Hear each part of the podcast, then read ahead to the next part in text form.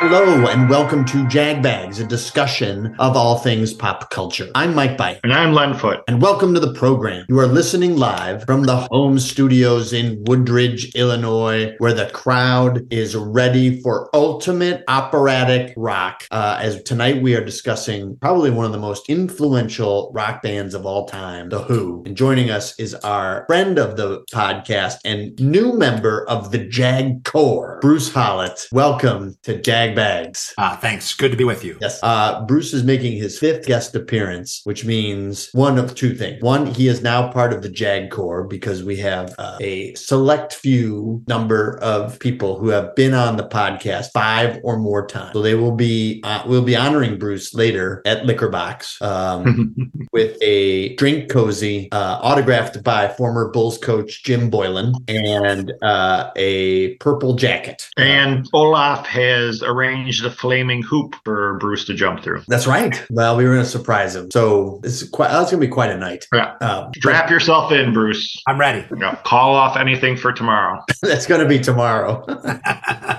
um, so tonight we're talking the Who, and uh, you know, before we get into our normal um categories and discussions uh, of the Who, uh, this is a band that has sold more than 100 million records worldwide. But outside of that, they really are considered one of the most influential rock bands of all time, and I think that's interesting. Just all the stuff that they pioneered, and we'll get in all of that. Um, and we'll discuss their albums. Uh, we'll discuss our five favorite albums. We uh, have a 45 minute playlist. Uh, we'll talk about which member might be the most important and which might be the least important. And uh, we'll talk about our first memories of the band as well. So let's start there. Um, yeah, The Who's is one of those bands that seem like they've been around forever. I can't ever remember thinking, you know, a, a, a time without The Who. But what was, your, Bruce, what's your first memory of The Who growing up? I'm sure. Yeah, so gr- growing up, uh, they were on the uh, the classic rock radio all the time. So Pinball Wizard, Five Fifteen, uh, y- you know, just all, all those songs that you would hear, Love Rain Over Me, Baba O'Reilly, you, you know, sort of uh, just you know, all, always there. And then um, I guess like end of high school, early college, uh, y- you know, I had heard all the singles, but I didn't have like albums or anything. And then I got into someone turned me on to the album Tommy. Yeah.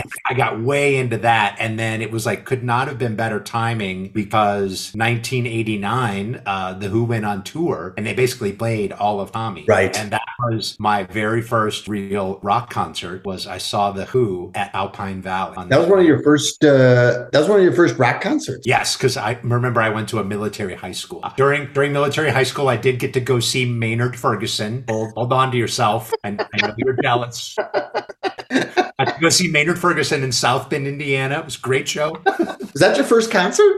Uh, yeah, yeah. So yeah, the Who, the Who was my first real rock. You were part of Maynard Mania then, That's right. Oh, absolutely, absolutely. Did you get playing a, his Fergus songs. Did you get a T-shirt? Uh, no, I did get a T-shirt from the Who though. Nice. Yeah, that was a great show. That was a great show at Alpine Valley. Yeah, Alpine Vet, gr fantastic show. Had a great time. What was that? Was that your freshman year of college? Yes. Yeah. Uh, I didn't go to that probably because I didn't have any money. Actually, I think it was in the summer between like when when school Uh, Oh, was. okay. you you would have been in Ohio. Right. They the Who doesn't go to Ohio. Not uh, not since the incident. Uh, we'll talk What about was that? Was that like the 70s when it, late 70s when it happened? Yeah, that was down in Cincinnati, which is that's basically Kentucky. So just to uh, just to be clear, that would never happen in Cleveland. People die. What was weird was there was like a XR, not an XR, uh, WKRP episode about that. Do you remember? it? about the those kids getting trampled. Yeah, they like had something about it in WKRP in Cincinnati sitcom did an episode that talked about that. Do you remember that? Oh, I don't. Johnny Yeah. Fever. I remember Gary Sandy's character Andy was the one who was talking about it. Ah, I mean, they would have. Yeah. had- I mean, that's they. How can they be a rock station and not and not discuss that? Well, because it was a sitcom. I mean, a sitcom. I mean, it was a good sitcom, Oh yeah, but I remember them addressing it. interesting. I mean, Yeah. it makes all the sense. Um, Len, what was uh, what was your first memory of, of the Who? I was just making sure I was right about this KRP thing. Yeah, and it's there's an episode. It deals with a real life tragedy in which several concert goers were either injured or killed during a stampede while attending a concert in Cincinnati. Cincinnati by The Who. So I did not imagine that. Yeah, 1980. I remember Yeah. watching it too. it I was was. pretty young. It was because it was it was it was a general admission show. Right, and everyone wanted to get in early, and the band started doing their sound check, and then the the, the crowd outside thought that the actual concert was beginning, and just you know, Went nuts, yeah, just people got Horrible, horrible. unbelievable. Yeah. Anyways, my first memory, I got the 45 for I Can See for Miles. And I can- don't remember why I got it, but that was the first Who song I listened to a lot. And like Bruce was saying, of course, classic rock. Pinball Wizard, I feel like that song was everywhere in the 70s because Elton John also had a hit Mhm. doing a cover of it. Right. Yep, I remember that. Pinball Wizard, I feel like all of us have probably just known that song forever because the Who version was popular, uh, Elton John version was popular. It was in pop culture a lot, but I don't think. Oh, you know, ano- another thing too was growing up. One of the Chicago radios, I can't remember which station it was, but they did a promo where they had something called the Magic Bus, and it would dr- drive around and give stuff away. Yep. And they would always play Magic Bus by The Who. So but I don't think I had, I think the first album we had in our house by The Who was probably Meaty Beaty, Big and Bouncy. And I think we also had The Kids Are All Right. My brother had The Kids Are All Right one, but I think it was at that point where he was playing his own stuff instead of like, yeah, there it is. There it is. And, Technically, uh, a compilation album, meaty BD. yeah, but you know what? Got all the good songs though. It's great. I, I consider it an album because when I when I started listening to it, I didn't know any of those songs. I don't think maybe maybe I can see for Miles and a couple others, but most of them I didn't know. So to me, it was like a whole new album. And, and, uh, yeah, that's that's my first memories. Mine are uh so uh mine are hearing the song "You Better You Bet" on the radio. That was Damn. that was literally my first. I was like, "This song rules!" And um and you you heard it on the radio, and then uh I my, that was the first song I bought because it was far, part of the KTEL uh album uh hit line, I believe. It had, you better you bet on it, and I thought it was so great, and that when I bought the uh, other KTEL collection, Full Tilt that had uh, Pete Townsend's solo song "Let My Love Open the Door." Okay, so first of all, I just want to make sure that you followed instructions, and before you ordered the Gatel album off of the television, did you get your parents' permission? Oh, oh, heck, heck, yes! I never made a move without, and uh, yeah, they enthusiastically approved. I actually think I went to Camelot Music. I don't think I ordered over. I think well, I can't remember how I. Maybe I did order it over the phone. I just remember the the uh, the ridiculous ads on the TV for the Gatel album. Oh yeah. They were great. The, the Yeah, they- ads were it's They'd have the um, you, you- you'd see the bands that would it would be like featuring Michael Jackson, Rock with You, and Devo, Whip It. They'd play out, but uh, yeah. And then I remember, I think I was in, I think I was eleven or twelve, but they were touring. It was like their final tour because everyone was like, oh, they're gonna break up because they were putting out "It's Hard" and um, Eminence Front was everywhere yeah, great album. and um and Athena. I think Athena was off that. Yep. And uh and I really wanted to go, but I was not allowed. Uh, uh Because you were a child. yeah, exactly. Too young. Sticks, totally fine. The Who, absolutely not. This is this is Ohio logic. Yeah, uh, I was. uh Yeah, I was like, that's that's BS. But it like I, but I'm like you. Like I think I was. I had the greatest hits, but it was the one with the Union Jack Mhm. flag, and Yeah, I remember that one. And I think that, but I didn't really get into them so much in high school. Um, and uh, but I would, but I would follow Pete Townsend's solo career a little bit. Like I, like I had White City and uh, uh, what's um, the, those the solo album. I can see the Empty Glass. That's the Empty Yeah. Glass. Ridiculous. Both those records. Yeah, White City's great too, and uh, and it wasn't until college that, um, and I forget who it was. Probably our mutual friend Jeff Smithwick who had Who's Next. Uh, so I, so I, but I didn't get into Tommy. I got into Who's Next, and um, and he and I, I'm trying to remember. There was him who was all down on Quadrophenia, and uh, he said it's bloated, it's no good. Uh, but uh, it wasn't until I got out of school that I got into Tommy and then also the Who sellout. Uh, and uh, so we'll talk more about that. But those are my first memories um, of the Who. But I think that I feel like the Who are more of like a singles. You could always like they are known for like a handful of good albums, but like I don't know. I feel like they're more, but they're like they're better known for like their classic tracks. Um, I don't know what you guys think. They're they're known for like their well, and they're known for their rock opera albums. That's Right, right. um let's uh let's talk about our top five albums what uh what are you you? What are your top five albums of all time by the Who? Um, so I actually have uh, number five, Face Dances, Jam. which has uh, You Better You Bet, and um, followed uh, number four by It's It's Hard. Both those albums came out in '81. Yeah, And uh, yeah, you were right. It's hard as Athena and Eminence Run. Those are both great songs, and they don't sound a lot like what they did in the you know 60s and 70s. Yeah. But I give them credit because they they definitely sound like you know the early 80s. Like, but but it's definitely the Who, right? It's not it's not like the Cars or anything, but like they definitely evolved with the times. And to, to your point, like y- you know, there's there's a lot of songs on It's Hard and Face Dances that you would never hear on the radio, but each one of them had you know s- singles that like you know went went high up the charts, right? Um, number three, I have the Who by Numbers. interesting. Yes. Um, which was like 1975 and uh, has Slip Kid and Squeezebox. Slip Kid is a complete table busting jam. Yes. Yeah, I love I love Slip Kid. I didn't put it on my playlist, but I almost did. That's a first Pantheon song. Yeah, that's a great a- song. absolutely. And Squeezebox was on the radio all the time. So. Sque- I love Squeezebox too. Yeah. And I remember, I remember we were at the Abbey pub once, and this woman, she was opening for like Phil and Gotti or something, and she came out with an accordion and played Squeezebox. and it was great. It was just ridiculous, but she was really good. That is a little ridiculous. but That that is very funny. And then uh, n- number two, I have uh, Who's Next. Please. And y- you know, again, so, so many, so many good songs. De- definitely iconic album, and you know, came out right after Tommy, right? Um, which was you, you know, so Who's Next is not you know the the rock opera you know concept. It just has great songs, Right. Uh, and uh, you know, Baba O'Reilly, um, getting in tune, behind blue eyes, won't get fooled again. Jams. Uh, lots, lots and lots of great songs, right? Um, and then uh, oh, and uh, Nicky Hopkins uh, on piano on who's Nicky Hopkins is an uh, is on all British rocks. all Yeah, of they're like we need we need this hard driving to piano to make us really bluesy. all Nicky Hopkins. Yeah. Guys that do on all of them, all of the records. it. Uh, number one for me is Tommy, like uh, hands down. Mm. Um, and I, it's I I can listen to it start to finish uh, to this day. Love it. Uh, one of the things for me as as a guitar player that really stands out on Tommy is Pete Townsend is a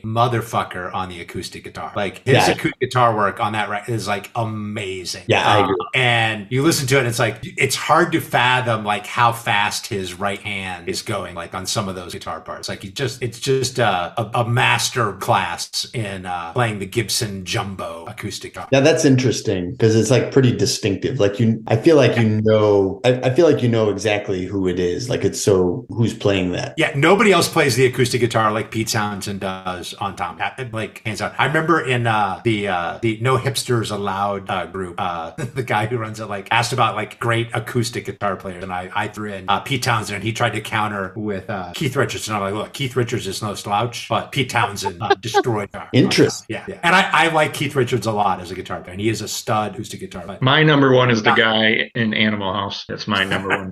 I gave my love to you. That's that's Len's all time number one acoustic guitar player. Soulful, Yes. I love beautiful, It just smashes the guitar. wronged by Belushi. That's Steve, that's Stephen Bishop. Is it? Yeah, it's Stephen it's Stephen Bishop as the guitar player who gets his On and on. yes. Keeps on going. Yeah. Belushi's like, shut the hell up. so that, that's my top five. That's good. All right, Len, what about you? Mine is a little might be controversial. Hmm. I put two I put two Pete Townsend solo albums in there. you know it's it's interesting um because uh you know if he was still doing the who but yeah it felt like he was paying more attention to his solo career you know while those last two albums are going on i don't know that was just my so i, I it's not cheating for me in other words Yeah, no, he and Pete Townsend was writing a lot, wrote a lot of songs. But one interesting thing on a lot of the uh, the early albums in, in general, like they they unlike the Beatles and some of the other bands, it was like everyone writes two songs for this album. So like trying to you know keep keep things somewhat even. Right. Yeah. So there was there was a, John Entwistle wrote uh, Boris the Spider. Something's crawling up the wall. Greatest song about a spider ever written. I love that song. It's great. Yeah. I agree. All right. All right, so- uh, I'll go backwards. My number five, Okay. and I think this was only an American album, but it's the, I I don't know if it, this might have been the second Who album I ever got. No, it was the third, but I really liked it. And it's The Who Sings My Generation. Excellent. Which has my, you know, obviously my generation, legal matter, out in the street, um, kids are all right. And I, I remember playing that and going, oh yeah, the Who, the Who is really good.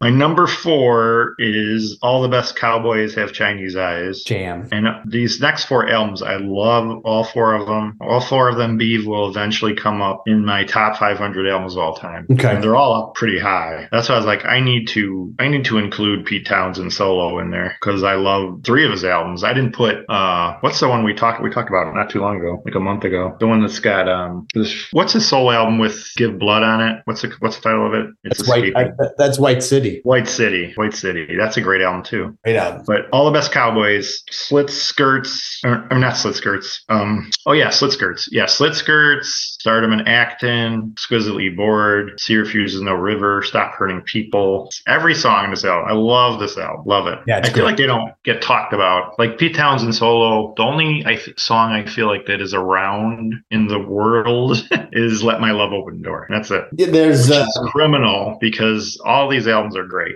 yeah, I agree. I think I, I love Rough Boys. Sometimes you're Rough Boys. That's on Empty Blood Glass. every once in a while on the radio. Every once in a I'm while. just saying, like the, I saw I saw a Pete Townsend early uh, that you. I never hear I never hear Rough Boys. When back in the 80s and 90s, yeah, I'd hear you'd hear Rough Boys, but I don't really hear these songs anywhere anymore. That's true. But speaking of, my number 3 is Empty Glass. Another one I love every single song. Rough Boys you mentioned, I am an animal and I moved, let my love open the door. No, Every song, it's like I, I am going to list every song cuz I like all. of them. Yeah. I listen to both of these albums a lot, and it probably helps that I don't. They didn't get overplayed, even though they were popular, at least when they came out. But I listened to both of those a lot. And then my number two is the compilation. So I guess I'm cheating a little bit, but we were just talking about that, Bruce, and it's Meaty Beaty Big and Bouncy. Great, great album. It's just I don't know if we had this first or the, who's I think maybe we had this first, but I was like, this is great. But it's it feels different. Like so, this is all their earlier stuff before Who's Next. Yeah. But again, none of this. Every Boris the Spider's on here, so you can't you can't lose. Agreed. In a song like Any Way, Anyhow, Anywhere that almost gets forgotten. That's a great song. There's It's just something- the jam on there is pictures of Lily. Yeah, that's that's a great song. I love that song. Total jam. 14 songs, all great. Yep. Remember, we wore this album out at my house. And then number one, who I think Who's Next is perfect. I think every song on Who's Next is good. Who's next is so awesome that it's sort of like it, you- it's so awesome you forget about it because it's like it's like this towering kind of mountain and like you take it for granted. And uh, I was listening to it and it's been like forever since I listened to Who's Next and I was like you just can't deny it. Like quit screwing around. This is their best album. Uh, My pa- it's my favorite. Um, Yeah, it's it's amazing. It's amazing. You feel like they should have been more prolific though, because I don't think they release enough albums. Because I, I I have to admit I'm not a big fan of Tommy because I think there there's a few songs in there I don't like. mhm. But pretty much every album, because I, was playing all the Who over the past few months in preparation for this, and Yeah. like some other bands we've done, I'm just like, I, I like all these albums. Right. There's never an album I was like, even their newer ones that no one really paid attention to, they're pretty good. They are. You just you, you feel like they they should have done a few more albums. Yeah, I mean, after It's Hard in 1982, right? I mean, they, they had a couple things that came out, but really, I mean, there's there's a handful of compilation albums in there, right? So if you take out the compilations, it's one, two, three, only like 10 albums up to 1982. Yeah, it's it's Yeah, it's not that many. especially co- concerning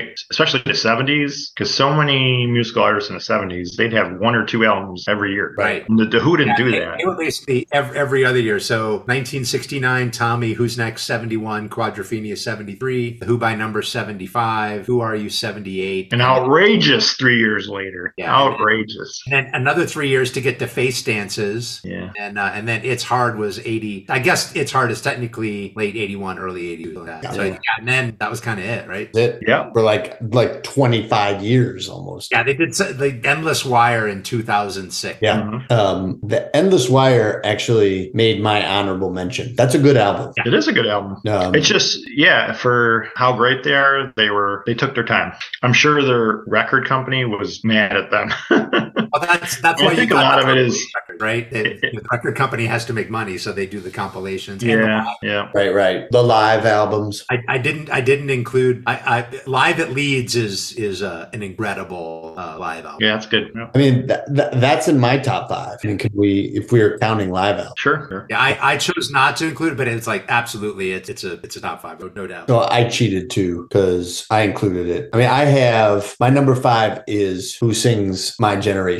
That's number five. Yeah. I have Empty Glass as number four. Um, number three, I have the Who Sell Out. Great. Uh, I think the Who Sell Out is unbelievable. It's it's like it's like it's like one of the very first like concept albums, and it's pretty brilliant too because it you like you're listening to like a, a radio broadcast, and they like explore like they're they're they're exploring like heavy themes that are like unlike what uh, any other rock band are doing. They're talking about like commercialism, and they're talking about like what belongs on the radio and what doesn't and they're um, plus they're kind of like it's it's kind of like like little song snippets that and they it's like a song cycle it all kind of runs together a little bit so it's not like a song ends and then there's the there's silence and then a new song begins there's like radio jingles and it kind of moves it's like you're listening to one big long and the only thing that really stands apart is i can see for miles which is total jam Yep. but th- I think there's so many great and beautiful songs, like ballads, wonderful ballads, um, kind of like i-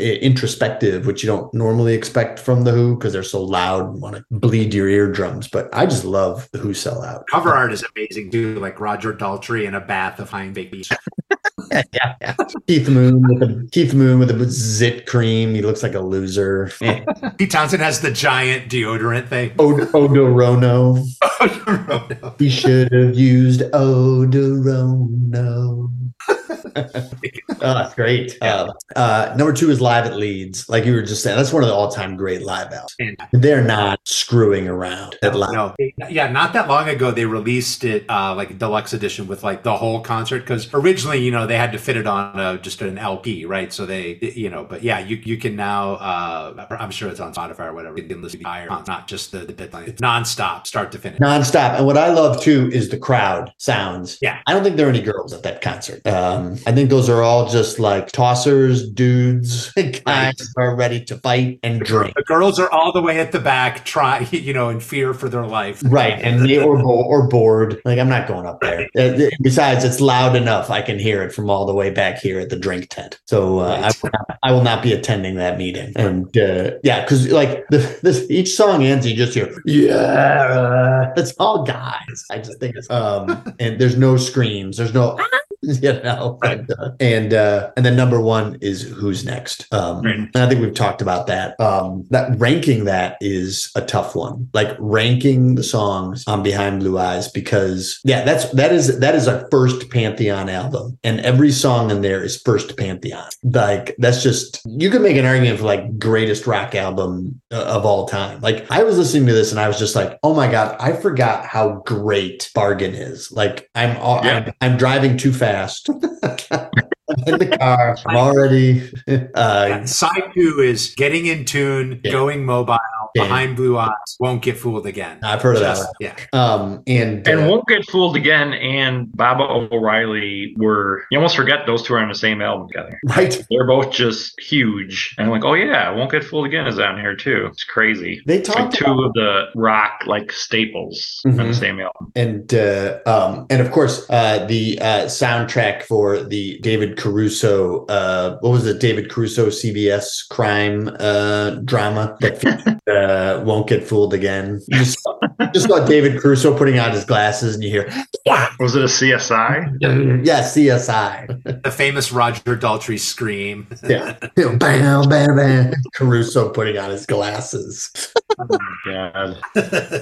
Uh, so funny. But yeah, those are those are my um those are my top five uh favorite uh or top five Who albums. Um but all those that you mentioned are all great. Yeah, I agree that like, you know, I I Bruce, I think it's interesting that you liked the Kenny Jones, the the Kenny Jones albums because Keith Moon dies from eating 32 uh tablets of uh, what kind of the chlormethiazone or something like that, like the something that was supposed to uh, ease the uh, withdrawal from alcohol. He took 30 I'll, I'll take 32 of these. He needed 32, and I'll I'll wash it down with a glass of bourbon. Right. Oh God! But I had read, and I forget where I read this, that Townsend was about to fire him, that he couldn't. Oh, really, yeah. he couldn't really play anymore. Like, yeah, like I think on one of the albums, like near the end, like they had to bring in another drummer because like he just he couldn't play in six eight. Like, uh, excuse me, it's just you know he's falling apart, right? Yeah. Um, so yeah, just you know a, a sad, another sad rock and roll addiction story, right? Very Um, sad. but uh, no, yeah, I mean it's hard is a, fantastic. I listened to it. I listened to it yesterday. I also listened to Face Dances yesterday, and like like there's there's good songs on here, and I'm like you know sounds great. And Kenny Jones, I mean, Kenny Jones was a stud drummer himself. Yeah, yeah. I read that uh, um, Phil Collins uh, wa- was uh, trying to be the drummer as well, but they, they'd already uh, Pete, Ton- Pete Townsend is already like, no, this guy. Can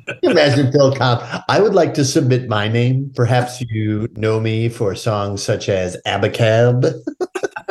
Per- Perhaps you've heard of "Selling England by the Pound." I I could I have lots of songwriting ideas as well, Pete. I think we could collaborate. I Like, have this idea for a song about looking at the homeless and thinking we're in paradise, aren't we? yes, yes. I have a I have a uh, uh, an album with a horn section called Illegal Alien. Won't that be great, Pete? Oh boy. Hello. Would That's a good sketch. the Who be interested in covering a groovy kind of love? I have uh, lots of ideas which I have captured on this uh, cassette tape. I'll leave it here for you, Pete, and uh, and the lads. Maybe I'll let you star in Buster with me if you let me join your group. Maybe I'll let you. Oh man, um, Eminence Front is one of my favorites. Oh, That's- absolutely! I love that song. Um, that's- Eminence Front came close to making my list last week, Beef. I'll just leave it at that. You're kidding. Yeah. What's, Eminence what's wrong with Front and Sultans of Swing. I, Eminence Front, it's the same kind of reasoning. Anytime Eminence Front would come on, I'd be like, why are they playing this when The Who has 8,000 better songs than this? how very dare you, sir? you? Yes, I'm offended. I'm, I'm submitting a full report to Oaken. And I really don't like Eminence, and I'm not into Eminence. You're not into Eminence. Yeah. About what about Eminem? Um, Beef, I'm being serious here. sorry, sorry. All right, let's let's do our forty-five minute playlist. Uh, Bruce, let's start with you. All right, all right. Mine, So uh, go, mine goes over. Just letting you know. mine goes over just just a little. Yeah. um because a lot of these songs are are longer right uh so Right. uh I, I start off with overture which is the opening to tommy Awesome. uh and it's a boy which which comes right after that's just the gr- great opening of the album uh, Oh, nice. followed by uh the acid queen You- You are Tommy Heavy. That's a great song, though. I agree. acid queen is an absolutely great song There's a gr- there's a lot of great covers of Acid Queen too. Oh, really? yeah Yeah, I mean Tina Turner Yep. uh, when she did it. Well, technically she was in the musical, right? Right. And uh, um, doesn't Bowie do a cover of it? And then somebody else. There's like three that just came to mind. I, can't, I don't remember who the third one was, but yeah, it's a gr- it's a great song. yeah, and then uh, Tommy's Holiday Camp, which is less than a minute long, but great, great little fun part. Um, and then uh, the kids are all right. Jam. Damn. Uh, Magic Bus, Oh, I've heard of that song. uh, Behind Blue Eyes, Damn. and then uh, I'm going uh, Athena, Please. Eminence Front. Damn. Ignore You Len. Ignore Len. Yeah. So yeah, I did Athena, Eminence Front, and You Better You Bet. All those are the like off those those so all three of those songs are great. Right. Um, and then uh, I Can See for Miles, Jam. Mhm. uh, Summertime Blues. Off uh, off live at Leeds or the uh, studio version. Uh, both you, you choose. Yeah. Uh, the- I, I almost put the Live live. at Leeds version is amazing. Oh my god. Uh, and then uh, closed it out with uh, the 515, which just a Yeah. fantastic. Like everyone knows that feeling. You're on the train home from work and you're pulling your hair out, ready Yes. to your fellow office mates. I have a feeling, and then, then we'll get to yours. But I have a feeling that none of us put won't won't get fooled again on our playlist. I did not. I didn't because I was trying to. I wanted to include at least one song off the five albums I picked. Right. But I did mine pretty quickly too, and then I was like, oh, I'm done already. I know. Yeah, I filled up mine pretty quick. I could make another one and not repeat any song. I know. Yeah, yeah, easily, easily. Easily. That's what. That's the. That's the beauty of this is that you have to make some tough choices. And again, they weren't that prolific, too. That's how good they were. That's why you feel like we've been cheated. There should be five more Who Ills. Agreed. Agreed. But one thing I'll say that affects my view of some of those the big '80s hits, Bruce, is I heard those a billion times Oh, on the yeah. radio back then. I heard That's- Athena. I don't mind Athena, but I heard it all the time. You, you better, you bet. I heard it all the time, and I don't hate you better, you bet either. But they were everywhere. Oh yeah. They're Absolutely. not ones I'm going to choose to play ahead of some of these other ones. I, I still choose to play Eminence Run. Yeah. That's why But again, you guys are pro eminence, and I'm not. So I am. I'm a proud pro eminence. that's where we differ. I'm making up a The t-shirt. eminence, the eminence debate. You are, and you, sir, are anti-eminence. That's right. That's right. But enough politics. okay, yeah, this is this is this is pop culture only. I will go. uh, Should I do mine now? Yeah, that's your that's two years. I had to put. I had to start it with Baba O'Reilly. I know we've all heard it. Yes, a billion times, but I n- have never gotten tired of that song. I love that song, even though I always think about Oaken though, because Oaken would get outraged when people would call the song "Teenage Wasteland." It's like it's not called "Teenage Wasteland." It's Baba Oaken is the proper O'Reilly, title police. He is Yeah. the enforcer of the proper names of all things.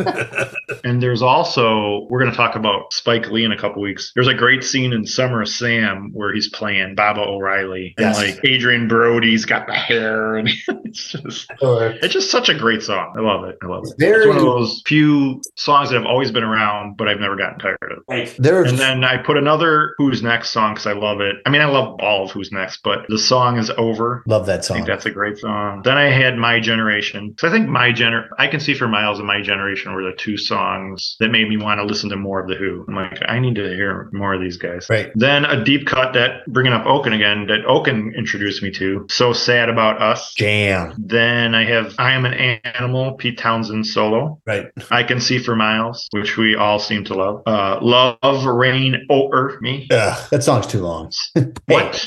Hey, you're making fun of. Hey, you're anti-eminence, so I can. uh I have rights. Oh, I'm sorry, Beef. Did you have to go get a sandwich because your attention span is. Yes, that song makes me hungry. I'm like, oh, it's still going. It's been, it's been, it's been eight minutes. How dare you? How dare you? I liked "So Sad About Us." That's a great choice. Slit skirts, substitute, Yeah. jam, Great song. squeeze box. We've talked about, Jam. and then my last. Oh no, two more. My last. Uh, then I have uh, hiding out. Pete Townsend solo. Do you know that song? Love that song. Great song. And then, of course, Fire in the Twilight by Wayne Chung. From the window waves. I love that song. Which one? Fire in the Twilight or Hiding Out? Uh, you know my feelings on Fire in the Twilight, but yeah, I was talking about hiding out. I don't know your feelings on Fire in the Twilight. Uh, I like to keep those to myself just to uh, keep uh, my, uh, you know, the jag, the diamond listeners demand impartiality from me. I, I, I can't really just. Uh, I, I think that's a complete lie.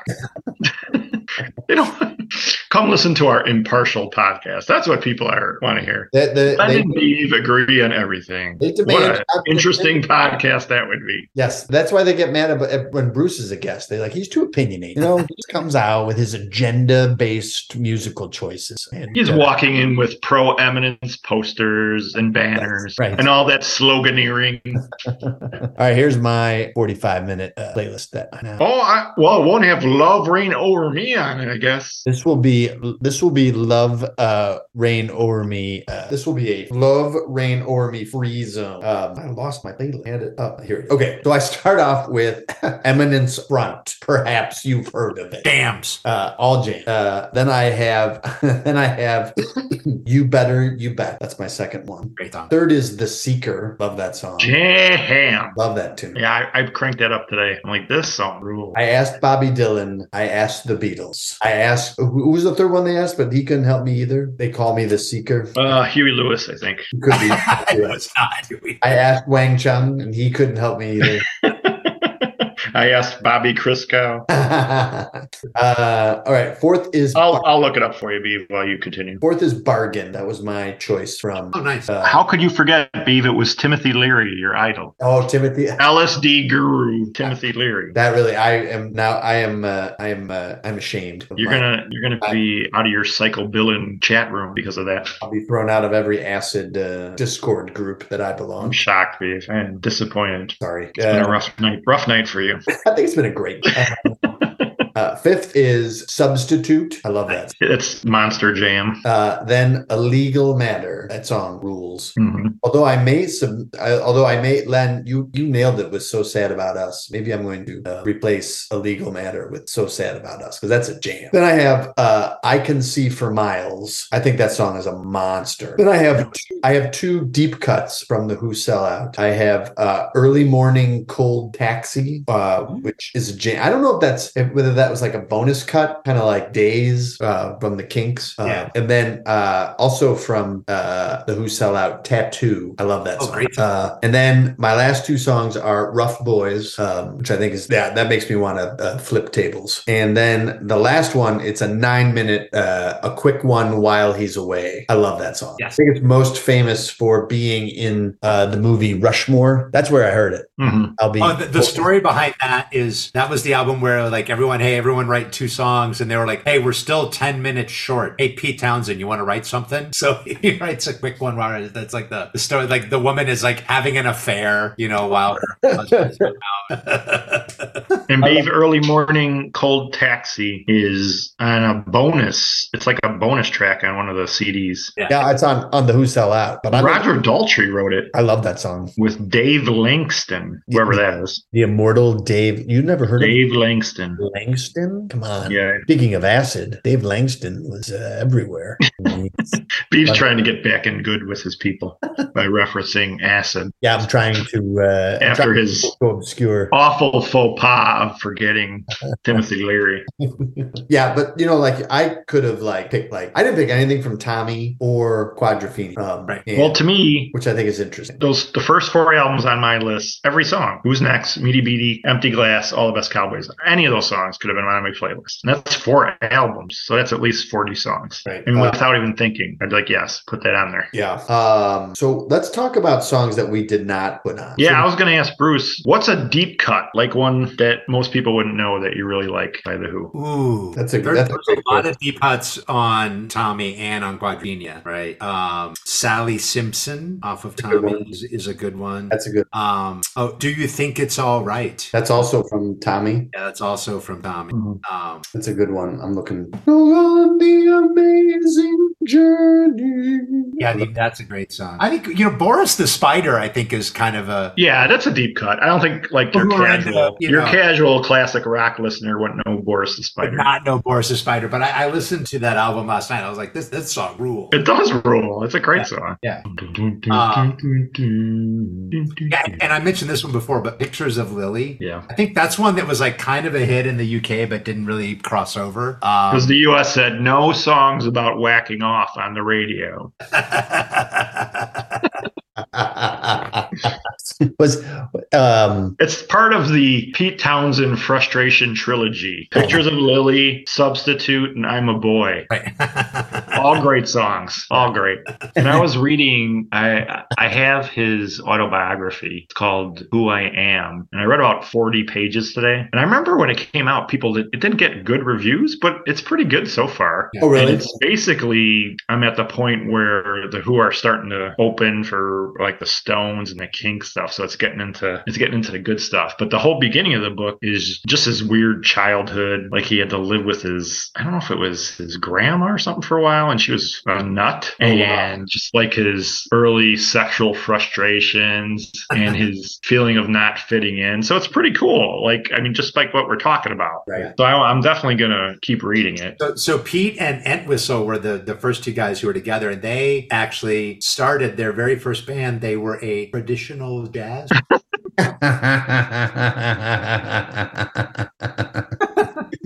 and, and of course, they met Daltrey in art school. God damn it. All these British guys went to art school. they all went to art school Became rock stars. Yeah, and Daltrey, I guess, was a badass because there's one part in the book where he's like, Like in games. and- everybody's afraid of Daltrey. Yeah. And then you look at Roger Daltrey and you're like, really? People were afraid of him? Yeah, ap- apparently, like he was the guy who was not not doing well in school, was like in, in a gang and like you know uh, into rock Uh, and roll, while you know Pete Pete and Entwistle were, were you know doing jazz. Um, This what they said was Daltrey got kicked out of school for smoking, Yeah. but they said he was a good student. Yeah. So he And wanted he to kind of was- get back in school, and they're like, "Well, no, you were smoking." Though. which is hilarious because as like time went on like the- all those guys got like way into the drugs and daltrey was like he was home by like 11 like getting getting waking up you know working out and uh, kind of pretty straight laced compared to all those Well, other him and him and Entwistle both got married pretty early too. right And I think Dal- Daltrey was always the business guy too, who was like, y- you know, keep keeping them on schedule. you Right. know. Yeah, that Pete Townsend he said that Daltrey would show up at his house and basically drag him out of bed to get him to go to gig. Yeah. yeah, At work today. Right. yeah, yeah. Daltrey burned him with his cigarettes and made him get up. Yep. Yeah, but That- it's really good. I'm, I'm enjoying it. Daltrey has a book too that I read a little bit of, and another one I have to get back to because I'll read any any rock bio. Give them to Oh me. yeah. I read uh, when uh, the the way that they got Keith Moon was their drummer didn't show up or was sick, and Right. Exactly. and they said, uh, "Does anyone out there know how to play drums?" And apparently, he was wearing. First of all, he goes about five one, five foot two. Keith Moon. He Apparently. was that short. Yeah, I, I think Wow. he was a tiny guy. Anyway, he was at the show and he was wearing a brown corduroy suit. Yes. Which is what B wears to all our production meetings. I'm, wear- I'm wearing it. I'm wearing it right now. Is that wrong? While Regency shakes his head. As I told you, blue corduroy. What's this brown? Yeah. Um, yeah, I love that. To See this little round man, in brown corduroy suit, And I Losing guess like his mind on the drums. And I guess Keith Keith Moon was playing in another band um, and that that was like sort of a part time gig, and he eventually decided to stay with the Who. He he started singing with them, and that became full time gig. It's just crazy how these things just line up. Yeah. Like Oh God, yeah. Pete Townsend could have slept through his career, you know, if Daltrey wasn't like, "Come on, fuckface, I gotta do this shit." And fucking Keith Moon in his corduroy jacket gets to be in one of the greatest bands of all time because he happens to be there. Yeah, and he's like, I'm not playing with those three losers. I'm going to get another pint. But and just how, and I guess another thing I read today was it was like Moon and Entwistle were buddies, but not necessarily like Townsend and Daltrey. It wasn't like they were a tight group at all. But I, yeah, obviously together they were great on stage and all these albums. It, it's just weird how something just lucky like that happens, and that's it. Something about these people together Yeah. makes it like like the Beatles. They all happen to be got connected with each other somehow, or else you, you wouldn't have some of the greatest music ever. Have you guys watched the uh, the concert film, the Monterey Pop Festival? Yeah. Like the Who absolutely kicked ass Yeah. in that. Like you're, wa- I remember just watching it and being like, oh yeah, oh uh, the Mamas and the Papas, oh all these acts, and then the Who come on, and you're like, holy God, Yeah, These that guys- opened the American market for them. Basically, like they came to America, like because that was what sixty Mhm. right? And so they they came. That was like that was one of the gigs they got when they when they came across uh, to the U.S. Yeah, like crazy. So they destroyed, we haven't talked about their propensity to destroy their instruments. So they were known for like smashing their guitars, as John Hyatt would say, smashing a perfectly good guitar. Um, but then, Well, I like, think I think the first time Keith Moon played with them, he uh, b- broke the bass drum pedal and uh, you know put it like through the bass drum head. Uh, and so like I remember he was like uh, they they were uh, they liked his enthusiasm. I'm like good grief, but yeah, and Pete Townsend would like smash guitars and like you know knock things over. You know. because wasn't Here, it like, here's another interesting thing I read in his the little bit I read today. So when he was was Townsend was like in high school or whatever he- boarding school or whatever the hell he was in, his he wasn't big on Elvis because the first song he was introduced to was "Love Me Tender," and then him his his friend and his friend's girlfriend would sing it to each other. So he said he thought Elvis was a chump.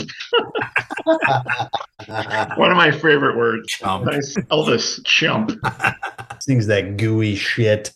Lovey tender. And like one of his first concerts was Bill Haley. And then the comments. Yeah. Probably was, I wonder if he was like a teddy boy. Weren't teddy boys in, in London? They basically just went to shows and like just tried to beat up as many people as they could. I don't think Pete Townsend was a fighter by any means. Oh, really? Yeah. There's there's a lot of yeah, that wasn't for me, so I left. Like people are making out, I left. That kind of thing. He was very socially awkward, it sounds like. That's interesting. Yeah. Yep. I- we haven't even talked about like um like some of the innovations that they put across like they were one of the first to use synthesizers like on bob o'reilly and won't get fooled again and that was i mean they definitely that definitely was uh they were uh, a, a pioneer there. Yeah. And the u- and they were the one of the first to use the Marshall stack. Yes. So there didn't, didn't he invent it? Is that true? maybe I don't Hmm. I know. think I heard that. I don't know if it's true though. Let's uh, consult our. Uh, I think what they did with, I mean, I don't have that type of ear to pick things out like that, but with the synth, whatever they did with the synthesizer and Who's Next, they made it a rock song sound, not a, oh, this sounds like something. Not, I'm not insulting this band because I like them. This sounds like something Yes would do or Right. Emerson, Lake, and Palmer, they made it part of a rock song. They didn't turn it into some 11 minute progressive rock song about a fish. so so apparently Townsend and Entwistle went to Marshall and said, "Hey, can you make something that goes to 11? There you go. So they developed the classic 100 watt valve amplifier, which doubled the number of output valves, added a large power transformer, and an extra output transformer. So they built four of these, delivered them to Townsend. This was in 1965. And then Oh, is that early? Wow. and then town. This is according to my staff, my writing staff and research staff, called Wikipedia. of course. And then at the then Townsend and Marshall worked together to produce a 8 by 12 inch cabinet on top of which the amplifier head was placed, which gave rise to the Marshall stack. Yeah. So then the size of the wall of Marshall stack soon became an indicator of the band's status, and then which led to ridiculous things like the Grateful Dead's wall of sound, where they were stacking the speakers on top of each other. The Grateful Dead's Wall of Sound was t- totally different. That was like Owsley Stanley. Uh, Okay, that's right. elec- Electrical engineering, you know, uh, and uh, uh, consumer of copious amounts of psychedelic. Uh, like he, like one of the things from the wall of sound that was super interesting is like he wanted uh, the the sound waves from the bass to be like to, could travel a mile.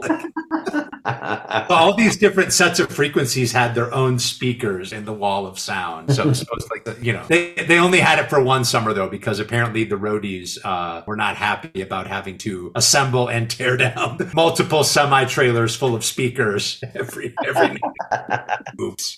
But yes, the, the Marshall stack is still uh, prominent today. Uh, what's what's interesting though is a lot of times you'll see like three or four Marshall stacks on the stage. O- only one of them is actually active. The others are, are all empty. But it's still part of like you, you know you're not really a rocker unless you have all of behind. it's more like it's more like a set, a set piece. yeah, exactly. It's part of the yeah, it's part of the stage setup. You know. Hmm. That is great. Um, I mean, I mean, they, I mean, they talk about, um, you know, the whole feedback, you know, just like, Oh yeah, like that. Pete Townsend was one of the first to use feedback, wasn't he? yeah, he was, and like you know, Jim, Jimi Hendrix came right behind him. Jimi Hendrix like got the Marshall uh, amps a little bit af- after uh, Townsend worked with him, like, and then you know Hendrix made made them famous as well. Um, 'cause Mm-hmm. But that's, that's But Townsend was one of the first. Oh yeah, he was the first. He was the guy who developed the the hundred watt tube amplifier head, which I I will tell you, I have a five watt tube amplifier over here that Yeah. goes ridiculously loud. And his was how A much? hundred a hundred watt tube amp. This is I have a five watt, which is which you wouldn't go play a, a stage show with, but like in in this room, like it's you know it, it's it's plenty plenty loud enough. A fifteen watt tube amp is cra- is loud enough to play most bars, right? So a hundred watts is ridiculous. We'll have to have that at Beeves New Year's Eve party. Yeah. I'm not having a New Year's Eve. party. An Wait, illegal. what time should we show up? I'm having one. Don't come. The doors will be locked. See you there, Bruce. Can't wait. I'll be. Have you guys heard about this? Their legendary Lost album, No. Ooh. Lifehouse. Oh yeah, yeah. I have heard of Life. Yeah. Yeah, it was funny because Mojo, which I get, I got a subscription, and then Uncut also same month. They're both talking about it, and maybe that's another reason why they don't have more albums because Pete Townsend gets caught up in these projects, and Right. for for whatever reason, this one didn't come to fruition. So. That's like Ray, Ray Davies of the Kinks was always doing all these side projects. Wow, like to get But I caught feel like up. the Kinks were have more albums. Well, they the Kinks have a lot of albums, no no doubt. This is so prolific. But I think Pete Townsend just wanted to do so many different things. Like he'd want to. Yeah. Weren't they supposed to build like a giant like set or something for Lifehouse? He had a lot of lot of ideas for that. So, So one, one thing we didn't talk about is uh, so Keith Moon died and uh, John Entwistle died and John Entwistle died a very rock and roll death. So he was found dead in his hotel room at the Hard Rock Casino in Las Vegas. Died died died of a heart attack, and the the closing sentence is cocaine was a contributing factor. Was he with a, a hooker too? Wasn't it something like well, that? I mean, if you're in a hotel room in Vegas, I mean, there's odds are odds are 50-50. and you're in the Who. Yeah, And uh, yeah, and uh, yeah, cocaine and hookers are probably prominently involved. So I have I have a great uh, uh, Pete Townsend story. So I Can, can I real quick, Bruce, because to finish off this Entwistle thing? Oh, yeah. Entwistle had gone to bed that night with Allison Rouse, a local stripper and groupie, oh, who awoke the next morning to find Entwistle cold and unresponsive. Oh, It was a heart attack induced by an undetermined amount of cocaine. how, how much? Uh, you know what that means? All of it. Did all of the Allison said there were also 40 Marshall stacks in the room,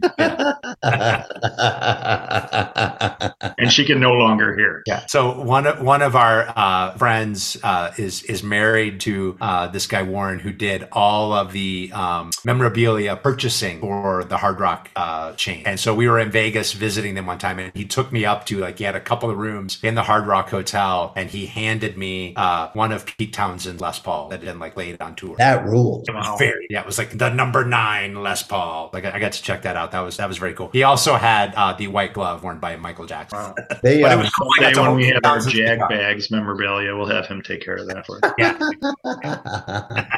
Oh, All right, so what we're, we're going to close with uh, where they are in the pantheon, yeah, let's do that. pantheon of, of all rock rock stars and rock legends. Yeah, so first pantheon is of course reserved for the Beatles and the Stones and just, just Elvis, um, and then second pantheon would be kind of lesser. Maybe the Kinks are second pantheon. I, mean, I don't know if the Kinks are first pantheon. They're my first pantheon, but Yeah. I put the Kinks third, and I love the Kinks, but right. Pantheon, I think, is not like what you think. It's like impact, how well known they are, and all that kind of stuff. Right. So to me, it would seem like the Who is second pantheon, but I could see an argument for first pantheon. Just I would because say second. There- I would say second also. Yeah. I mean, they sold what, what, like 100 million records or something, like ridiculous number of records. Yeah. Uh, but again, not as prolific as the Stone, not as definitely not as popular as the Beat, right? Um, yeah, they're just and but also like not as um uh underappreciated as the Kinks, right? I think the, the Kinks No, had That's that. why, yeah. who is more you know more Yeah. well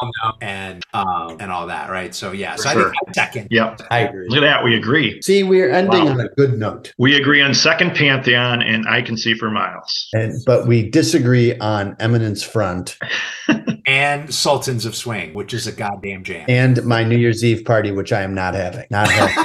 But I'm gonna I'm gonna bring some new creations from Ashwater Beef. So I've uh, I've contacted my private security force. I hate that it has to come to this. isn't that what you said about the Halloween party? And that was that was an empty threat, but uh, That th- this uh, this will not be. Um, all right. wait, wait, wait, real quick though, Beef. Aren't there still a couple people still at your house from the Halloween party? Yes, yes, there are. There's uh, Timothy Chalamet. You know, finally got out because he had to you know go host Saturday Night Live. So he's not still there because he had to leave. He just left. Or else he would still be there. Yeah. Yeah. So uh, yeah, Andy Avalos, the Channel uh, Five weatherman is or Seven weatherman is uh, he's still there, and uh, so that's wrong. Uh, I'll send Morg over because that's a little that's a little excessive. right. Also, Charles Peanut Tillman uh, refused. Really? Uh, but you like him though. He's he's. He, I told him I was like, you can stay as long as you clean up. Yeah, he wrote on social media, Beeve wants me to stay one more day. He's got he's got some great He's Erlocker, like he's got some great Erlocker stories. Love it. he's like, why does Beeve only eat cornflakes for breakfast though? That's a private uh, matter, and I really wish he would put that. on TikTok the way he does. Guy's always on TikTok. Um, till all right. Anything else uh, from uh, on our topic uh, of the Who tonight? no good i think i think we wrapped it up man good stuff Pretty efficient. Love it. Well, we want to thank uh, our uh, JagCore uh, guest Bruce Hollett for once again uh, improving our uh, uh, our content. Uh, so thanks as always for coming on. yeah my pleasure Uh, and we want to thank you, the listeners, for tuning in. Please subscribe subscribe to Jagbags, hit that yellow subscribe button, and you can have outstanding content delivered to your device twice a week. Uh, we are also on social media, so uh, visit us there. Tell us your favorite Who songs or albums or your favorite Who memory. Um, we are on Instagram, we're on Facebook, we're on Twitter. So visit us there. Suggest a show topic. If you said, "What the heck? Why I I, I can't believe you guys uh, didn't even mention um, uh, uh, uh, Sally Simpson once, or only mention Sally Simpson once," you need a whole podcast episode devoted to that topic. Let us know if we pick it. We'll send you a Jagbags T-shirt. Uh, so uh, thanks again. When you're ready to listen, put a little Jagbag in your ear.